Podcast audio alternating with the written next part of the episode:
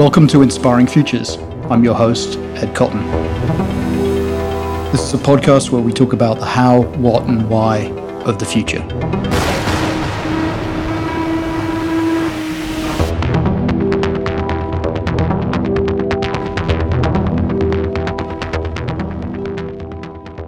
Welcome to the latest episode of Inspiring Futures. Um, today, um, I'm excited that Frank Rose is uh, my guest.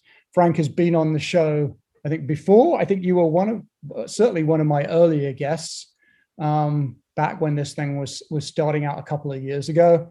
Um, and I, I won't, um, you know, preempt your introduction, um, but what I will say is, um, you know a lot about story, um, having uh, been a journalist and teaching uh, storytelling at Columbia as a senior fellow there, and um, also being the author of a of a brand new book uh, called "The Sea We Swim In," um, which I I love the I love the title, but um, just to explain a little bit more how stories work in a data driven world. Um, so, uh, Frank, welcome to uh, Inspiring Futures.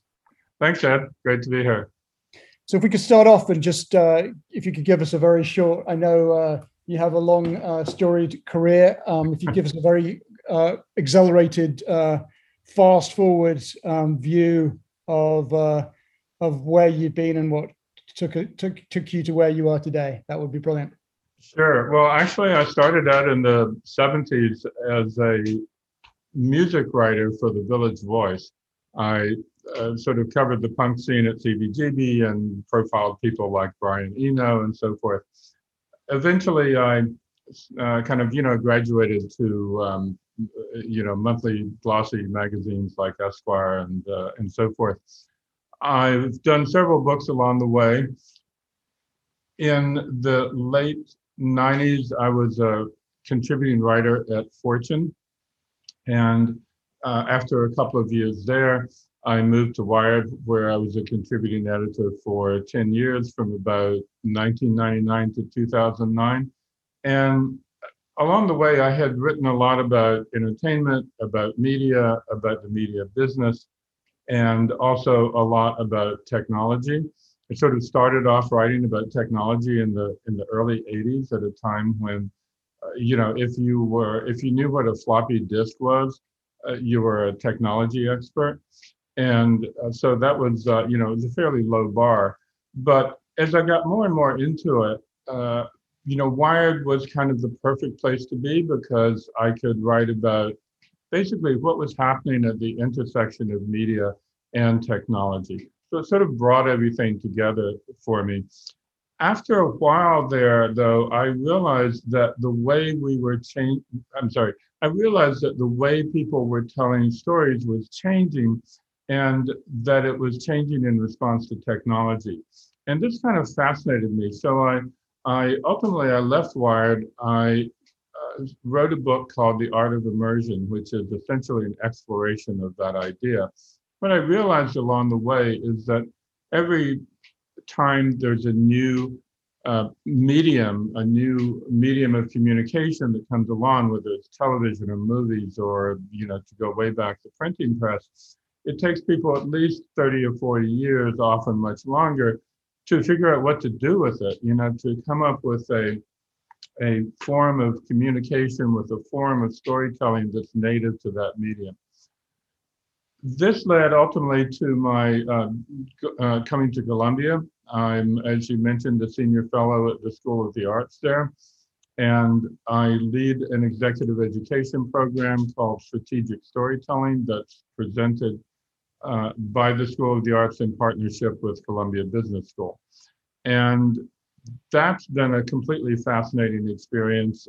But among other things, it led to uh, basically it led to this book, which started out as a uh, you know sort of as a, a, a toolkit, a short toolkit for people who took the course. And then I realized that uh, you know it could it could be quite a bit more than that. So, um, what what do you see as the big? Do, do you see sort of um, these big jumps in the way the internet has, because the internet's clearly played a significant role in storytelling. And what, Yes. what do you what do you think what do you think that role has been? Uh, You know, you go back in time to the era of Dickens and these these sort of phenomena about um, he sort of was writing these chapters and they were being sort of mailed out, and there was people would clamor for this work and they would wait. You know, now we've got the opposite of that. We've got immediacy. We've got instantaneous stories, and we've got the hyper um, multiplication or amplification of stories like we've never never seen before, for both good and bad. Yes. So, well, that's a that's a really really interesting question, and and it's one I've spent quite a lot of time exploring. The the the idea of Dickens, I mean, in one sense, you're entirely right. You know, the immediacy that we have now is quite the opposite of of you know what uh, you know what existed in in Dickens's time, but in another way, uh, they're actually quite similar because the idea of uh, telling a story in chapters that are released over a period of time allows for a kind of feedback that doesn't exist with a printed book. And uh, in fact, there was a, a, a, kind of a fascinating lecture that was delivered at uh, Columbia many years ago called When is a Book Not a Book? And it was a, by a Dickens expert looking at uh, the serial storytelling of authors like Dickens, uh, and which in fact was pretty common in the 19th century.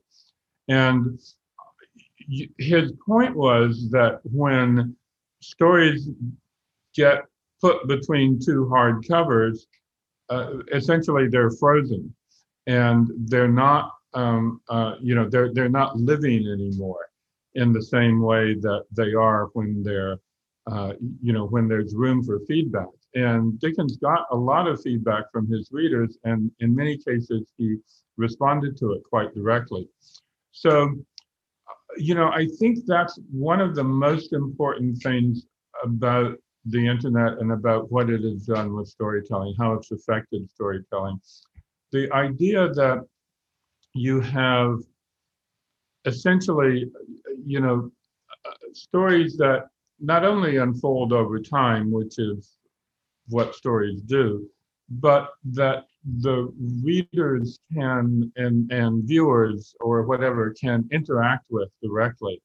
Uh, you know, whether it's in the form of something like fan fiction, or uh, you know, whether it's um, uh, you know more directed uh, forms of interaction like you get with uh, you know certain television shows and movies that are you know that have extensions online that um, you know that that are deliberately set up to to encourage the kind of interaction. Uh, you know, either way, it's crucially important, I think, that people be able to interact with stories. And what has happened with the internet is that it's made it obvious what should have been apparent all along, which is that the the form of storytelling that prevailed in the uh, let's say industrial era, which is to say most of the 20th century, is quite artificial.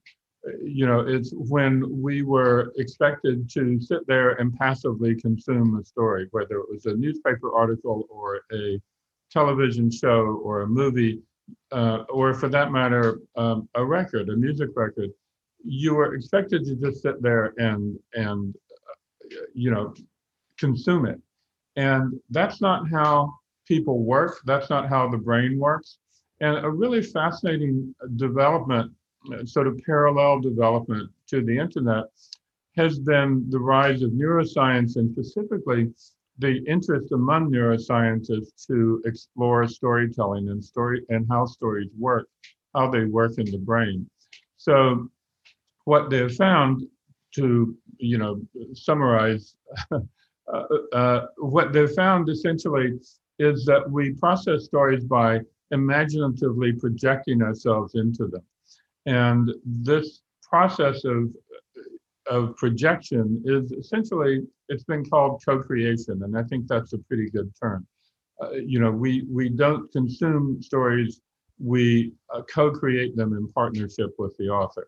And that's a really key, uh, uh a, a really key understanding, and it applies as much in Dickens's time as it does in our own. It was really the intervening hundred years or so that uh, sort of, uh, you know, when people and the media business in particular uh, sought to uh, to sort of obviate that.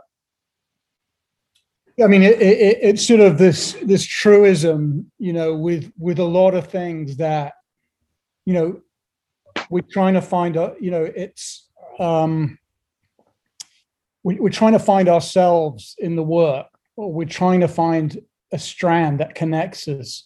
You know, I think whether you're talking about art or a novel or a movie, um, they all kind of work around a similar dimension that, that you're, you're trying to you're trying to this the, the power is in the ability of the creator to bring to draw that audience that individual into the narrative uh, it's it's it's often the difference between an amazing work of art and a mediocre work of art, or a brilliant novel and an average novel. Um, how successfully the creator can draw the audience in. And see, that seems to me just it's always been there. That's always been a requirement.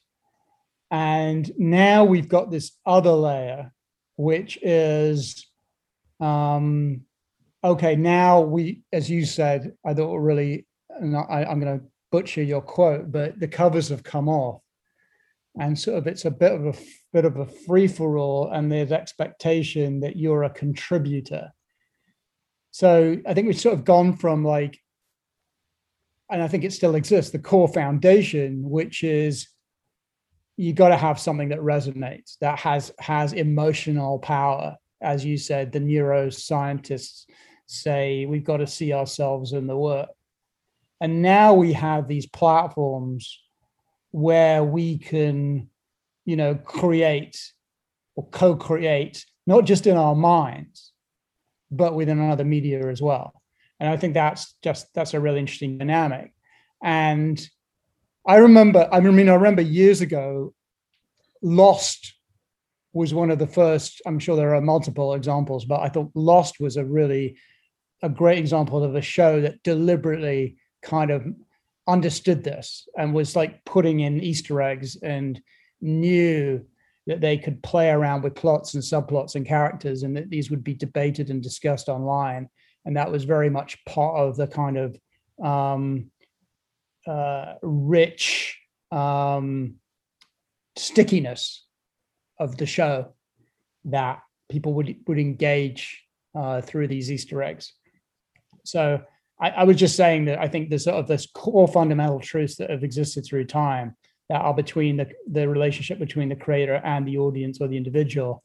And now this almost concentric circle out, which is what happens next. How do you how how how does the audience co-create, create, reinterpret, reapply, uh, which is kind of like the meme meme culture. Yes, uh, meme culture, of course, is totally fascinating. But no, you're absolutely right. It uh, uh, uh, uh, sort of the idea of the concentric circle around the story is uh, that's a very good analogy. to me, it's um, it, it's it's created a different kind, a different form of immersion. You know, there's always been this sort of you know very traditional, involuntary way of immersing yourself in a story, which is, you know, you're reading a novel on a train, say, and, and you forget to get off at your stop. I mean, that's sort of the classic, right? And um, uh, you know that that still exists, whether you know it's a novel or a movie or a television show or whatever. Uh, you know, there's there's that sense of you, you know if you're in a movie theater and the lights come up, you're suddenly you know disoriented because you've been in this completely other world. But the idea that you that there's a basically a second form of immersion, which is really engagement, active engagement, and the sort of thing that you're talking about. Um, you know, that's new, but it, it, it too has its um, antecedents. I mean, fan fiction existed long before the internet. Uh, it was just more or less invisible. And so, therefore, authors, publishers didn't pay very much attention to it you know, unless you were part of that subculture, it wasn't something that you were actively, you know, even going to be aware of. A really good example, I think, is um, is Sherlock Holmes.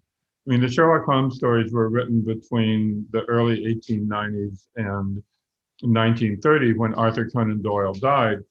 And uh, after he died, there was this in both the U.S. and the U.K.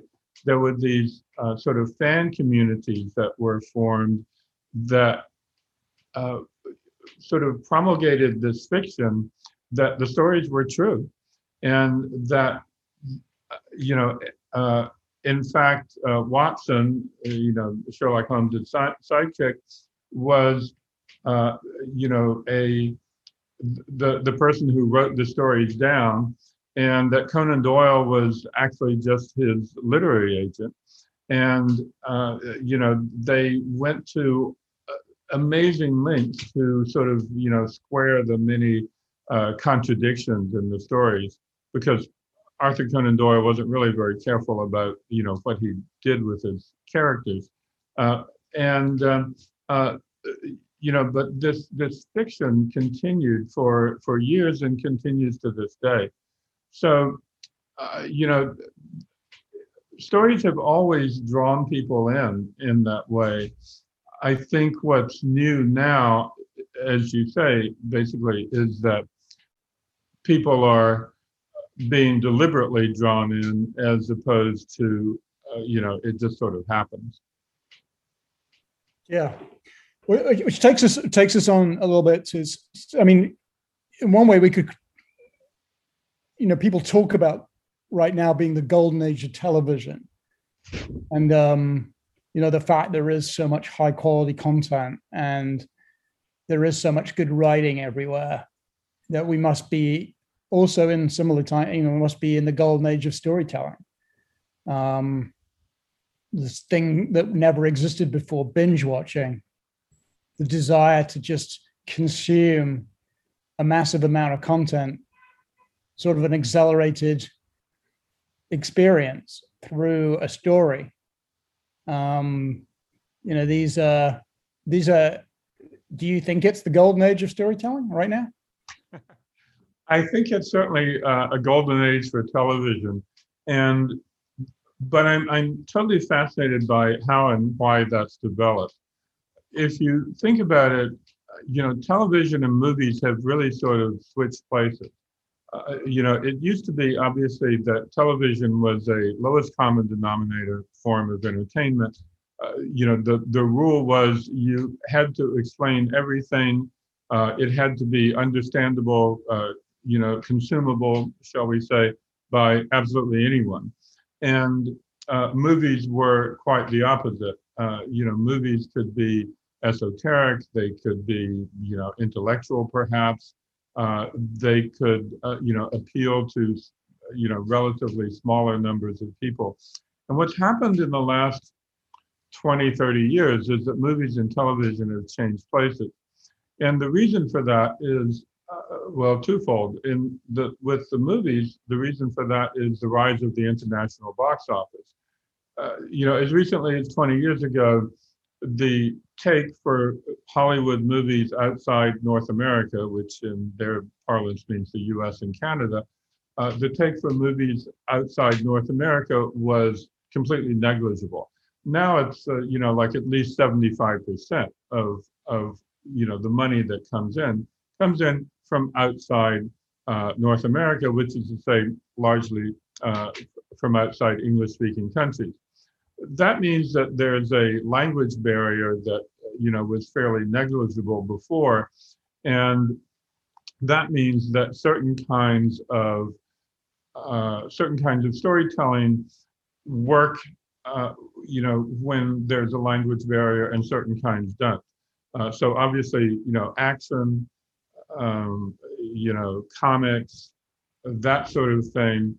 It, uh, you know, it doesn't require a, a, very good command of English in order to, uh, you know, understand it. Um, whereas humor, you know, humor doesn't travel. That's, you know, a, sort of a, a basic axiom. Uh, but also, uh, you know, more kind, you know, sort of drawing room comedies, uh, you know, uh, that sort of thing. Um, uh, stories that rely a lot on dialogue. Um, you know, those sorts of movies are less and less being made. Uh, they are being more and more made uh, on television. And, and you know that is told as stories on television as you know either limited series or uh, you know extended series. And Lost was really the show that broke the mold. Uh, you know that the, the, there had been a trend for quite some time since the 1980s toward, well, away from the lowest common denominator form of storytelling on television. There was, uh, you know, the idea that the story had to be wrapped up in a half hour or an hour, um, and uh, and and that anybody had to be able to understand it. Uh, it happened in the 80s with Hill Street Blues. Uh, it happened in the in the 90s with uh, you know with with other shows like NYPD Blue. Uh, but then Lost was the first show that just, you know, assumed that they could do anything and you'd figure it out. And there's a huge influence on uh, of video games there. Uh, you know, it's a it's a really, uh, you know, it speaks to a generation that grew up playing video games where you're thrown into uh, a scenario, thrown into an environment, uh, thrown into a story, and you have to, you know, more or less in the middle of it, and you have to figure it out and figure out how to interact with it. Um, but um, but it also uh, speaks to the internet because it kind of assumes, and I'm, I'm not even sure if this was deliberate originally on, on the part of the the showrunners, um, Carlton Cuse and, and Damon Lindelof, uh, but it uh, it very much assumes that if you don't know what's going on, you're just gonna you know Google it and uh, and figure it out. And that in turn has led to, I think, what we're, you know, what we now talk about with the golden age of television. It means that there's uh, incredible possibilities for, you know, very sophisticated forms of storytelling uh, that uh, never existed on television before. And, and, you know, I think binge watching is interesting, but it's basically a subset of that. So so now now we're in a, now we're in a situation where we've got um, everyone switching to streaming from you know the the the the incumbent broadcasters you know going to to to non ad supported i mean that's really the the the reason why i mean television writing was subservient to advertising um, you know, it, it back in the, the, the dawn of broadcast television, it was about actually writing shows that were paid for by the soap companies, the soap operas, right? So that's right. where it started. And now we got a situation where it's about subscription model. We don't need the advertisers anymore. We just we're relying on subscriptions. So what's what becomes really quite fascinating is the places where brand the, the, the environments where brands used to tell their stories have sort of are diminishing. Um, they're being sort of kicked off.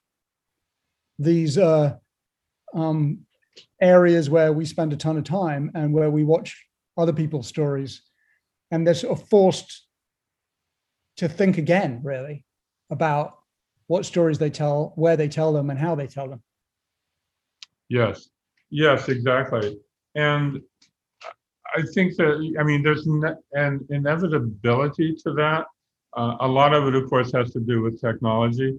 Uh, you know, frankly, I don't think many people ever liked the idea of having their you know TV shows interrupted by by ads, and uh, you know in the last uh, you know I don't know 20 years or so, 20 30 years, the uh, amount of advertising in a show uh, in the U.S. at least just grew and grew and grew to the point where you know it's eight minutes out of every 30 and there's only 22 minutes left for the story and of course it's broken up uh, so i think uh, you know th- that sort of created a situation where uh, uh you know advertising kind of shot itself in the foot so to speak but there was also i think the fact that um, you know, the, there's also uh, obviously you're very much aware of this the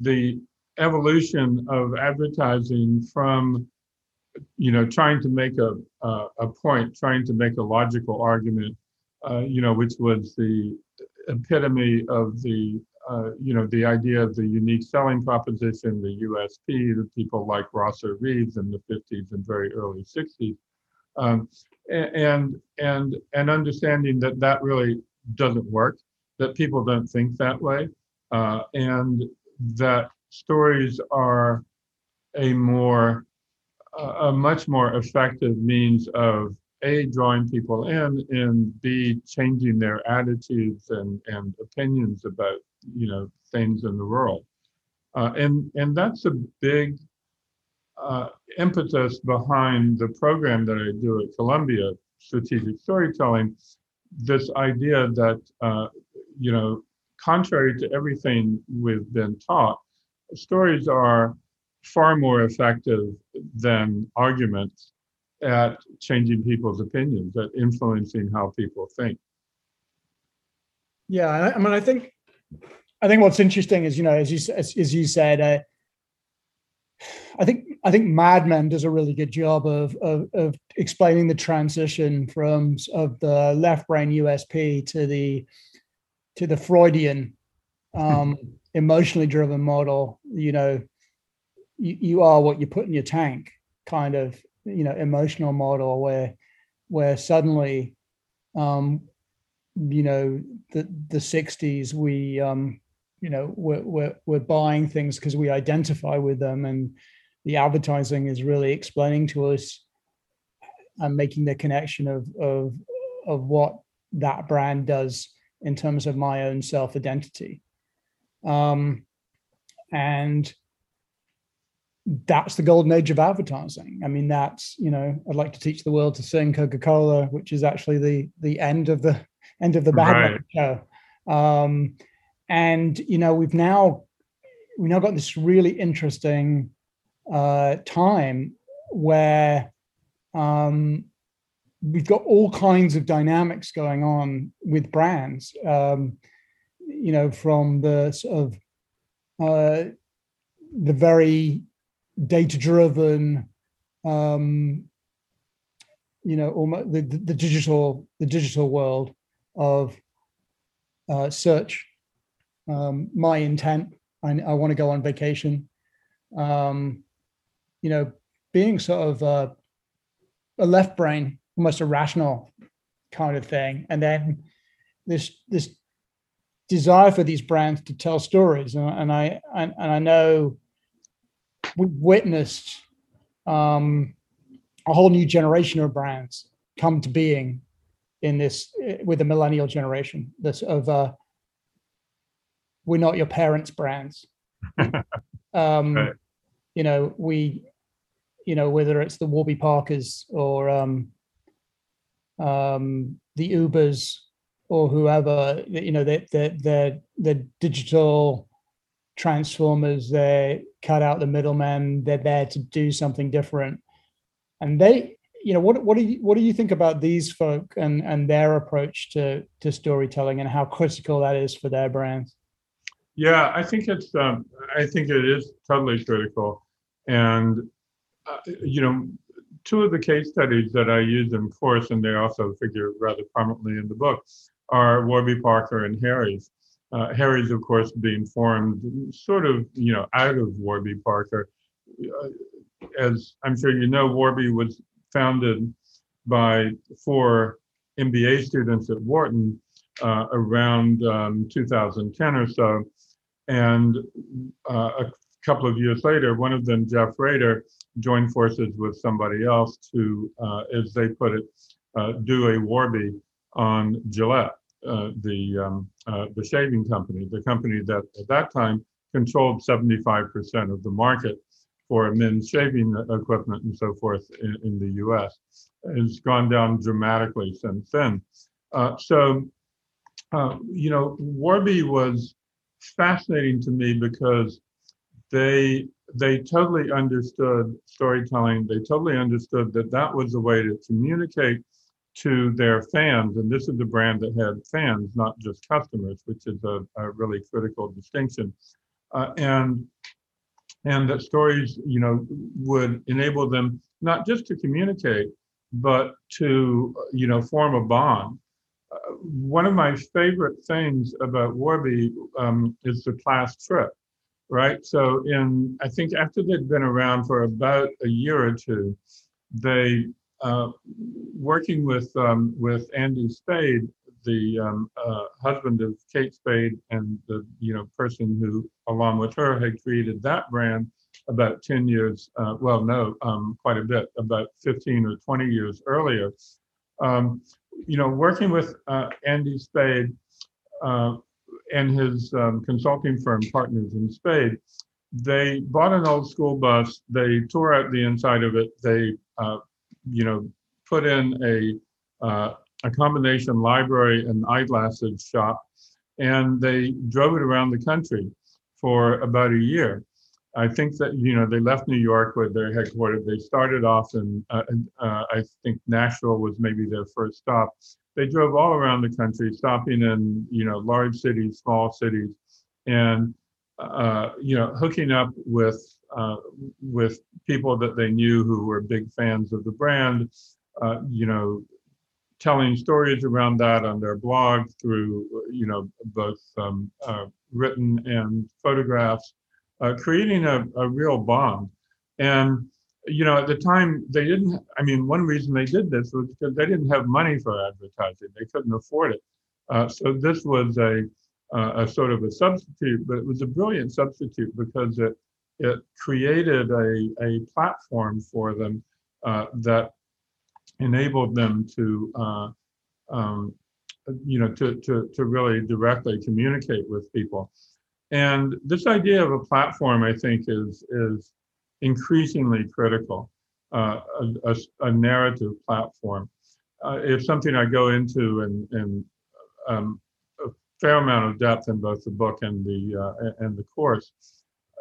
essentially, it's the realization that everything you do is part of your story, and you can do this deliberately or you can do it accidentally uh, it's obviously a lot more effective if you do it uh, deliberately, if you think about what you're doing and if there's, uh, you know, some reason behind it. When Warby started opening shops, as opposed to, you know, just being um, online, which was, of course, how they started, when they started opening shops, one of the uh, you know, again, um, Partners in Spade was very much involved in this one of the things that they did was uh, they used a particular shade of blue. And the um, uh, uh, this uh, blue was, uh, to them, it was sort of blue-footed uh, booby blue. There's a, a, a, species of bird in the Galapagos and other you know, islands off the, in the eastern part of the Pacific uh, called uh, blue-footed boobies, and they have this very strange mating dance in which the males um, lift their feet. And the idea is the bluer the foot, the uh, more healthy the bird, and therefore the more likely uh, to um, uh, to be successful at, at, finding a mate.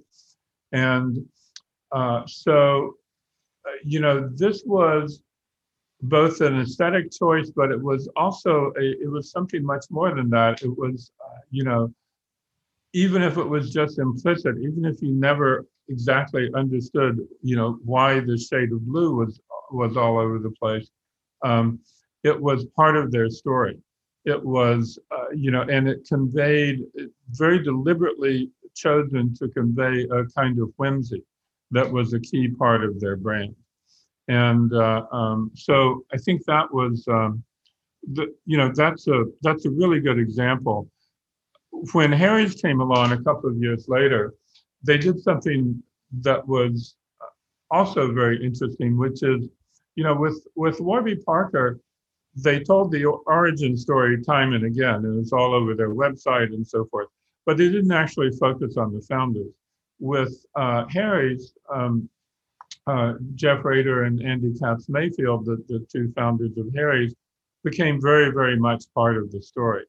And uh, you know that was uh, that was really interesting, and I think it it speaks to a, a, a growing recognition that people want to know who's behind you know the companies the products that they buy and uh, and that is you know also a key part of the idea of of uh, lifestyle brands which is very much what you know what warby and harry's and lots of other companies from red bull to to uh, you know um, uh, to, to Harley Davidson, uh, you know, very different kinds of companies, but they uh, deliberately speak to a certain kind of person um, based on a, uh, you know, what's essentially a lifestyle.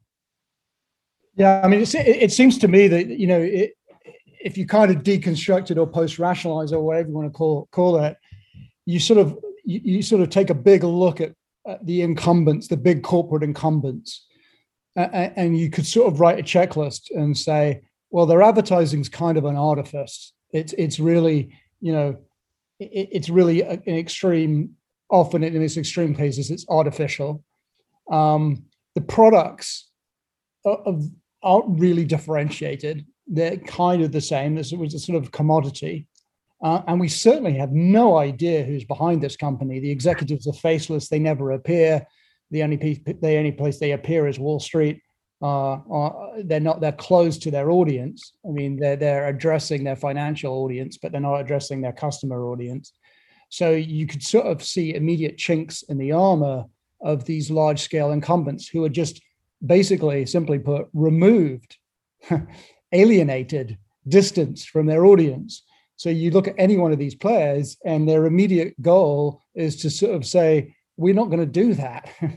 we're going to do the opposite." You know, we, are going to be close.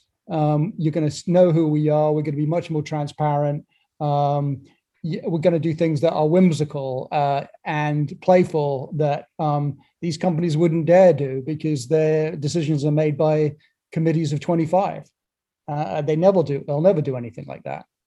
Um, so you sort of develop a playbook, I guess, which is almost the antithesis of the sort of classic uh, corporate playbook. Um, and then you hope you don't become one of them. right, right, exactly. You know, in a way, it's it's. I mean, it really is analogous to the, uh, you know, to to the idea of the golden age of television. You have not only a golden age of advertising, but a golden age of brands, where where brands are are free, you know, not only free, they're almost required to have a personality, uh, to uh, you know, to be, uh, you know, at least in certain ways, um, transparent, uh, and certainly transparent in in terms of like who's behind them. Uh, there's uh, um, there's a book called Authenticity by Joe Pine and James Gilmore uh, who, who, whom I'm real fans of their writing, and it's uh, you know it's a it's it's a great book because it really uh, you know sort of pulls apart it analyzes the appeal of authenticity uh, you know over the years it's it's not like you know millennials um, didn't really invent authenticity but they certainly have made it uh, kind of a, a, key ingredient in a way that it never was before and uh, or certainly not, uh, you know, again in the in the 20th century industrial era, and um, uh, so so I think that's a totally fascinating development. I think that uh, you know, the the idea that you are, uh, you know, as as a brand, you're not faceless, you're not corporate, uh, you're not, um, you know, that sort of thing is really increasingly um, both apparent and and critical. A good example, I think, is uh, is Budweiser. Budweiser has been known for making fabulous Super Bowl ads, uh, in particular, over the last uh, uh, 10, 12 years or so. And uh, you know, there's there's one in particular that I, I just think is great.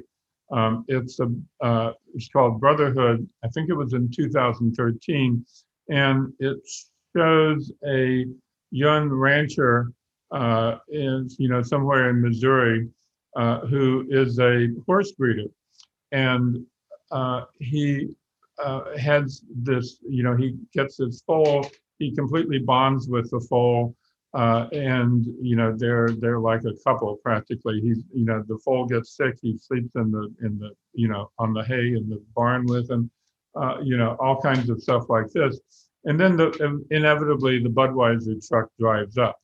Uh, now, of course, this only works in the U.S. where people are generally aware of the Budweiser Clydesdales, uh, who have been you know leading uh, parades for Budweiser since the repeal of prohibition in 1933.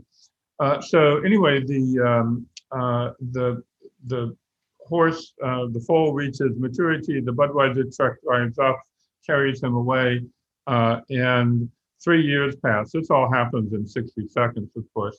Um, three years pass, and uh, the uh, you see the farmer at his kitchen table and or the rancher rather at his kitchen table he's reading the newspaper uh, he sees that there's a budweiser parade in chicago so he gets in his pickup he drives up to chicago he catches the parade and then as uh, the parade is over and the horses are being unshackled his horse catches sight of him in his rearview mirror uh, you know where he's parked and so they're lovingly reunited, if only for a few moments.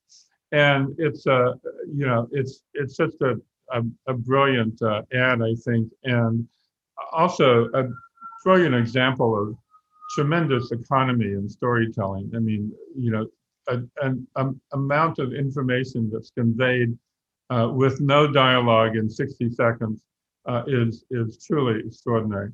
Um, now, but it's really interesting. But it's really interesting, isn't it? You know, where where we come from. You know, this is this is a this is a truly you know well constructed, as you said, um, economy of storytelling, beautifully told. Um, but it's a story, as yeah. in a fiction, yeah. versus the reality of many of these contemporary contemporary brands, which is our found these are our founders. These are their story. right, it right. is really the blue. exactly. The, this is the real decision we made.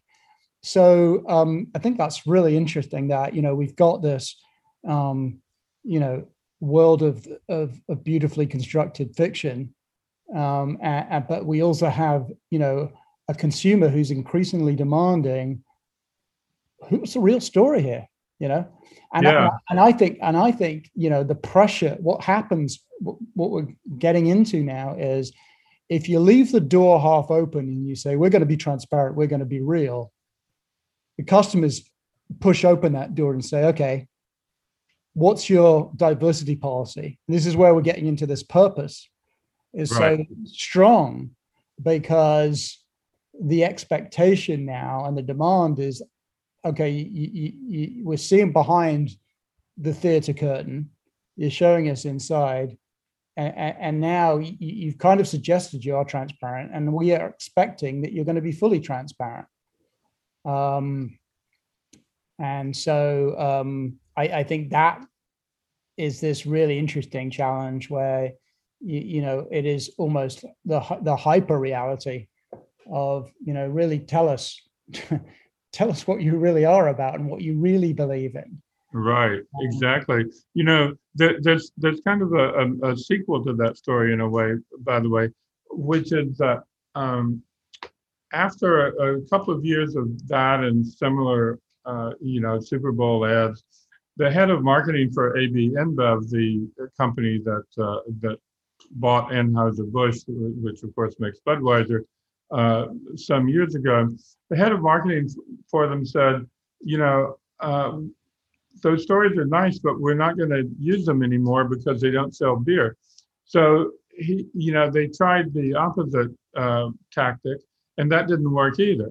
Uh, you know, Budweiser sales of both Budweiser and Bud Light have been going down dramatically uh, for at least ten years. Uh, sales in the U.S. that is, and um, so so uh, you know that led to the question of well, what is going to work? And the fact is that nothing is going to work for a brand like Budweiser because people are less and less interested in it. You know, again, it's a sort of lowest common denominator uh, idea. This is the lowest common denominator kind of beer. You know, it's kind of bland, it's uh, inoffensive, and that's not what, uh, increasingly, that's not what people want, certainly not millennials. And uh, so, the uh, you know what you have there is not really a storytelling um, problem it's a it's a product problem uh, it's a brand problem and ultimately what ab inbev has done to uh, try to counter that is buy up uh, um, craft beers and and and imports and because those are the categories that are going up and up and up uh, so you know they've recognized that at least in the U.S., um, you know, there's not a whole lot they can do to, uh, you know, uh, to to to make to to bring Budweiser back to the popularity that it once had. Mm, I think that's I think it's a really interesting, you know, just it. I think it brings a really interesting point. If if you actually go back and through, through the through the last couple of years, um, looking at InBev, um, Wieden+Kennedy, the Dilly Dilly Bud Light campaign was massively successful. Mm-hmm. Um, but it was really, it was almost drawing upon narratives. Like it really drew upon Game of Thrones. Uh-huh. Um, and, and, and did a sort of spoofed it. So it was almost saying, okay, we're, we're, you know, we've had a ton of problems with our advertising getting attention and products.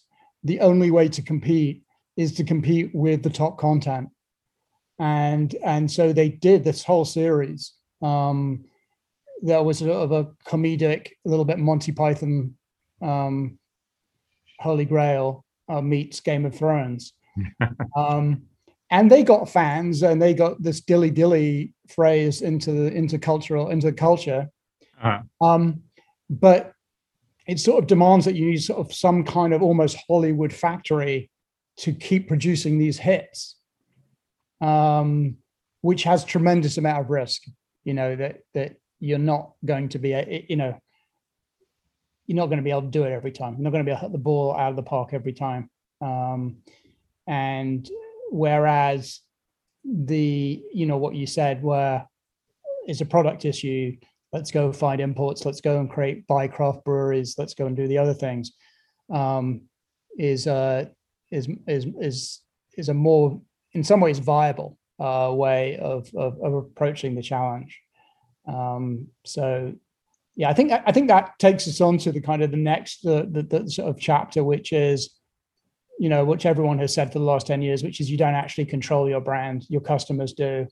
And and then you sort of let open the floodgates and now it's we're in a tiktok world where um or a meme world where you know just you, you don't really you, you, don't really control that much. You, you know you, you just you let these things out and people play with them. And if they're good uh, and people are interested they play with them a lot and this stuff gets you know amplified um, right so mm-hmm. i'm sorry so i think you you know you have you got a lot going on. I mean, yes, you have, you know, you want a strategy. Yes, you want um, a, a, construct around your narrative, and you want all these things in place. But ultimately, you know, I think the Dilly Dilly example is a good one where, where it sort of shows where, you know, you have this yin and yang, you know, you have um, a powerful idea, but you, you you let it loose and you want people to play with it. You kind of it becomes an invitation. Mm-hmm. Um, right. And I think that's something of a challenge for like these real brands. It's like, okay, how much more story is there? You know, um, in the reality, you know, and you have to keep, you know, I, I, I, I mean, how many? I mean, the untuck it is it called untuck or whatever shirt ad. Mm. I, I, I see this guy and it's you know this is classic. This is the founder story. You know, he's talking to camera. He's the real founder. He's you know a real New Yorker. He's like I'm you know I was sick of having shirts that didn't fit and I wanted to untuck them. So you know what I did? I solved the problem you know, and that's why we have these shirts. So it's kind of like, you know, I'm a hero. I mean, the story narrative is there's a problem out there that needs solving, and I'm the hero that solves it. And it seems to me there's a lot of that is kind of a, a p- pretty familiar construct for, um, you know, it could be a Steve Jobs, you know, could be, right, you know, people were making phones or making MP3 players, they just weren't any good. And I've come along and I'm solving this problem, and that's why my shirts are great or my phones are great. Um, but then you, you, you, okay, what's the, you, know, it's, it's, it, it's, it, I think the bus example is an interesting one because you, you sort of suddenly find a way to, to, to romance it. How can you, because, because reality gets, can get dull very quickly. Um, so you need to add you need to spice that reality and add that whimsy. And that's probably why personality and brand character are so important because with those things, they allow you to be more playful and take you away from sort of the pure 60 minutes docu style. Um, you know, here's our earnest worker working in a factory, you know, applying their craftsmanship to uh, to to the brewing process. There's only so much you can take of that. right, right, exactly. So I think that's the the the really interesting piece is, you know, taking that important narrative structure that's built around reality and being able to, um, uh, you know, to to play with it a little bit. Um, the mission to Mars. I don't know if you know that. Um, mm-hmm. Lockheed Martin they took a bus. Yes, yes, right, right. No, I, I, I, I do know that. You know, as, as you probably know, I started this awards program at Columbia, at the Digital Storytelling Lab there a few years ago, and and and that was one of our uh, one of our very first uh, um, you know award winners. It was a you know totally fascinating uh, uh thing that they did, where they took the school bus and converted it into a you know sort of group virtual reality experience uh, and uh, and took a bunch of school kids to Mars you know virtually. You know quite an amazing uh, quite an amazing project. Yeah it's interesting. I was I, I maybe kind of uh, in, in, the interest of time to get to the to the um, wrapping up I was going to ask you a question about, um, you know, with these uh, the storytelling awards. One of the things I notice is there's this really interesting mix of art and commerce, and I wonder what commerce could learn from the art. Um, I think you know often people responsible for brand storytelling say, you know, our biggest problem is we don't have complete freedom because we've got to slug a brand at the end, or the brand has to be integrated in here. Uh, and the artists go, well, we've got complete freedom to create whatever we want. You know, we've got blank canvas. I wondered if there's anything you've learned about um, what art, uh, what commerce can learn from art uh, in in some of those examples uh, over the years. Yeah, that's a that's a very very interesting question. You know, one of the key ideas behind this program, it's you know we call it the Digital Dozen. It's the Breakthroughs in Storytelling Awards, and we we picked twelve uh, examples over the uh, from the past year uh, to uh, sort of highlight. And one of the key ideas behind this is that we don't have any categories because I feel like you know, digital erases categories. So at the very least, it blurs categories, and uh, there's there's no point in trying to keep them alive. And in fact, uh, by sort of eliminating them, it by throwing everything together, whether it's uh, you know um, entertainment or advertising, marketing, um, you know, or or journalism or just pure art, uh, you are, uh, you know, everybody's trying to figure out what to do with these tools, with all these new tools that we have, and there's a lot that uh, you know can be learned, uh, you know, by one group looking at what other people are doing with it. Uh, you know, in terms of uh, you know, in terms of what um, advertisers or brands can learn from, uh, you know, from art, I think it's, um, you know, it's not entirely clear, but it certainly suggests that uh, a lot of it has to do with personality, and this comes back to, you know, what uh, to personality and to emotion, and this comes back to what uh, you know, to the idea of neuroscience and what neuroscientists have been discovering about storytelling, uh, you know, it this goes back quite some time, but it used to be that, in, especially in the U.S., uh, you know, people in cognitive psychology or neuroscience uh, were very much, you know, they didn't think much of the, they didn't think anything of the idea that stories were important, that they were worth um, exploring, that they were worth studying. And there's been a, a, a complete 180 on that in the last few years, uh, last, mm, say, 15 years or so. But um, uh, the most important, you know, takeaway is emotion. You know, the realization that we are not um, you know, that we are not rational creatures. Uh, you know, that that's just not how our brains work.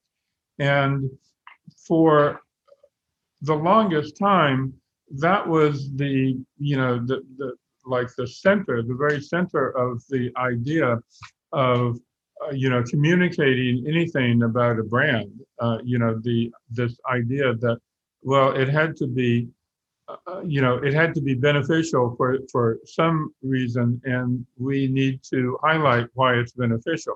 And this is, you know, it's true today. This is, you know, especially of tech products. I mean, tech products are an excellent example.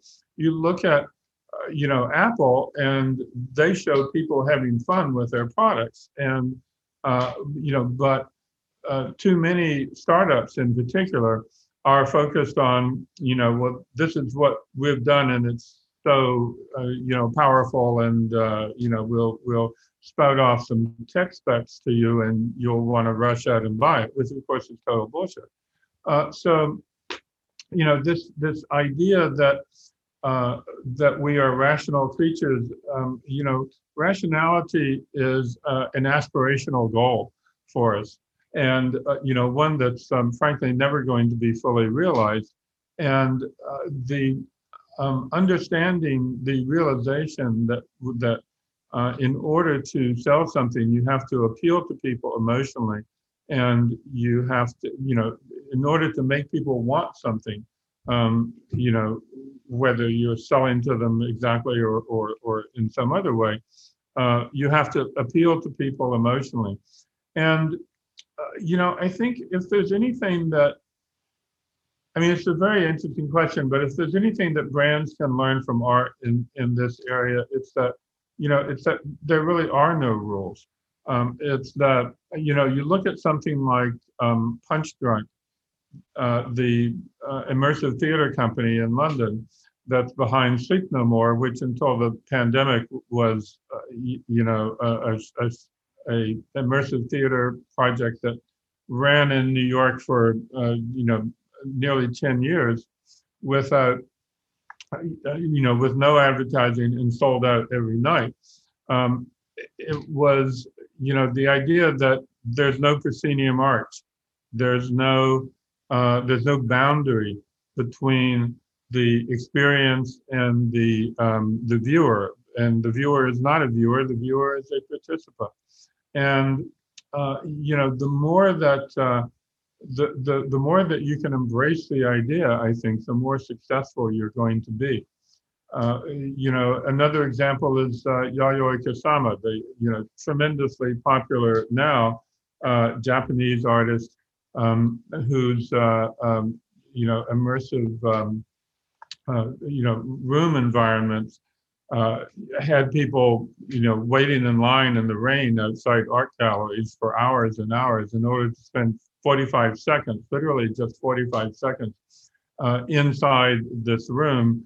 Uh, and, uh, you know, again, it's, you know, there's no proscenium arch. There's no frame around the picture. There's something that you can, deli- you know, directly walk into and experience. And, uh, you know, I think that's uh, just an absolutely critical aspect of storytelling that's as it's evolving today.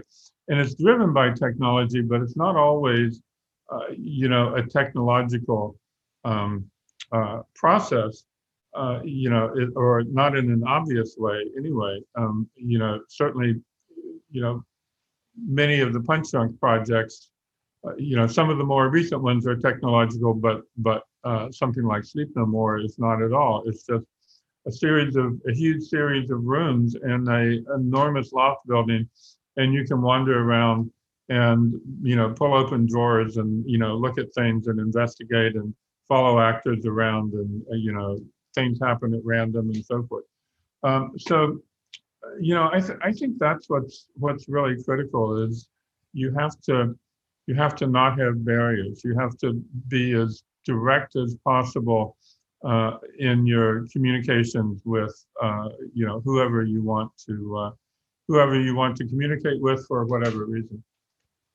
Yeah, I, th- I think I think you know ostensibly it's it, the challenge is pretty clear. It, it's the most successful stuff um, appeals emotionally and i mean you can write that as a sentence but um, you, you kind of have to feel it yourself um, which is very, very hard to explain. Uh, it, it, doesn't fit nicely into a five point uh, bullet point memo. Um, it, it's uh, it, it's something you feel, and and you know it's a very much an intangible. Whereas the corporate world works with tangibles. It, works with rational. It, mm-hmm. works right. with. Uh, we have a, you know, there's this um, very great. I think it should be shown at your storytelling uh, course, which is the Stephen Colbert Wheat Thins um, parody of a brief, um, where he just basically deconstructs the client's brief and, and makes it appear just completely ridiculous because there are so many mandatories and stipulations about what you can and can't do that uh-huh. is, there is basically no freedom to create anything of any interest. Um, and so when you're in an environment which is being ruled by committees and you have to explain yourself, um, it's very hard to explain the intangible. And so you, you you default to what the system knows, and the system knows rational, and it's a bunch of testing, and it's a bunch of things like brand recall and main message. Um, and so the fight is, are you you know um, you know, Fernando at Burger King is a great poster child, poster boy for the fight against the big corp to do really good work. Um, he had to sort of single-handedly take on the institution um, to get it to understand that um, you could actually have an ad with a, a moldy burger or set a Burger King store on fire which should have been um, total uh, a no no, you know. Right, right. So yeah, it takes an individual um, with power to to to understand that emotion can deliver the business results and can transcend the rational. So um, let's let's end up with just just give us a quick pitch for the book. When is it out? Is it out now? How do people find it? Et cetera, et cetera. Yes, right. Well, it's uh, yes, it's out now. Uh, it just came out. It's published on uh, uh, uh June 29th, and um, Uh, it's you know it's it's basically about the narrative mode of thought. It's about um, you know understanding uh, what stories are and why stories work and why they're important and why they're effective.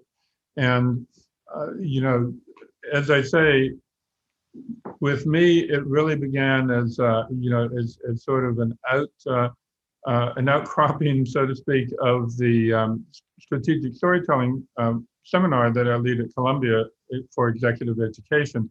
Um, and this idea of narrative thinking as the opposite of you know rational thinking, uh, but uh, you, know though it's a, it's opposite to it, it's just as important. Uh, sometimes, uh, in, in many cases, more important. Certainly, more important if you're trying to change people's uh, attitudes and opinions. That's great. Well, thank you so much for your time. Um, really interesting discussion. And um, hopefully I will get this up uh, live and uh, on the various places where everyone gets their favorite po- uh, podcasts very shortly. Great. Terrific. Thank you. Great. And really enjoyed talking with you. That's great. Thanks so much. Have a great day. Okay. You too. Bye bye.